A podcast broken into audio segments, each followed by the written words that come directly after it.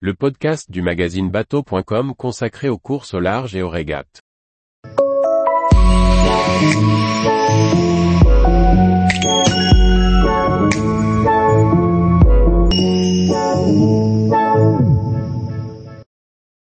Des classes 40, histoire d'une évolution en 10 photos.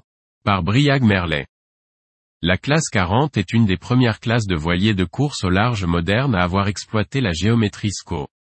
En observant les bateaux sur les quais de Saint-Malo en novembre 2022, on pouvait mieux comprendre cette évolution.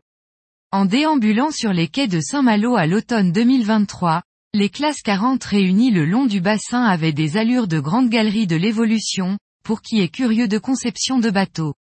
Alors que l'intérêt pour cette classe de voiliers de course océanique ne se dément pas, nous vous proposons de décrypter à l'aide de quelques images les changements connus par ces bateaux, à travers quelques images de leur forme d'étrave, qui en disent long sur leur performance et leur comportement en mer. Le numéro du voilier est un bon indice de son âge.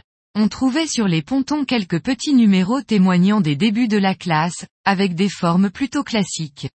L'étrave droite du numéro 30, le voilier médecin du monde de Morgan Urso Poupon, un plan Rogers de 2007 est taillé pour un usage polyvalent dans l'esprit de polyvalence entre amateurs et professionnels.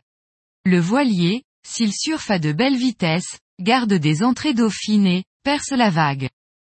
Alors que les vitesses des voiliers augmentent, les architectes augmentent le volume sur l'avant, pour éviter d'enfourner dans les vagues. On trouve ainsi le voilier Nesten 153. S'il reste, un nez pointu, le volume d'étrave est conséquent et les surfaces immergées plus plates sur l'avant, pour ce plan manuard, un Mac 40.3 de 2018. Avec le voilier Crédit Mutuel de Jan Lipinski mis à l'eau en 2019, la Révolution SCO débarque. L'architecte naval David Raison s'inspire de ces voiliers nord-américains, les ESCO à l'étrave extrêmement large et volumineuse. En la transposant en classe 40, dans le respect de la jauge, il crée un voilier extrêmement puissant. Ce Max 40 ouvre la voie et connaît diverses évolutions, entraînant d'autres architectes dans cette voie. Le Crosscall numéro 166, Lift V2 signé Marc Lombard en 2021 garde ses gros volumes en bas d'étrave, tout en affinant les sections au niveau du pont. La longueur est conservée, en limitant les poids au niveau du pont et en facilitant aussi l'éventuelle sortie d'eau. Tous les nouveaux voiliers mis à l'eau pour la route du Rhum 2022 tiennent compte de cette évolution. En prenant en compte les retours d'expérience des ESCO de première génération. Le brillon de l'étrave remonte, dans le prolongement d'une ligne de quille plus, roquée, c'est-à-dire avec une inflexion vers le haut. Lorsqu'il rattrape la vague, les voiliers ont ainsi moins de risque d'enfourner et les bateaux sont ainsi moins durs et moins humides.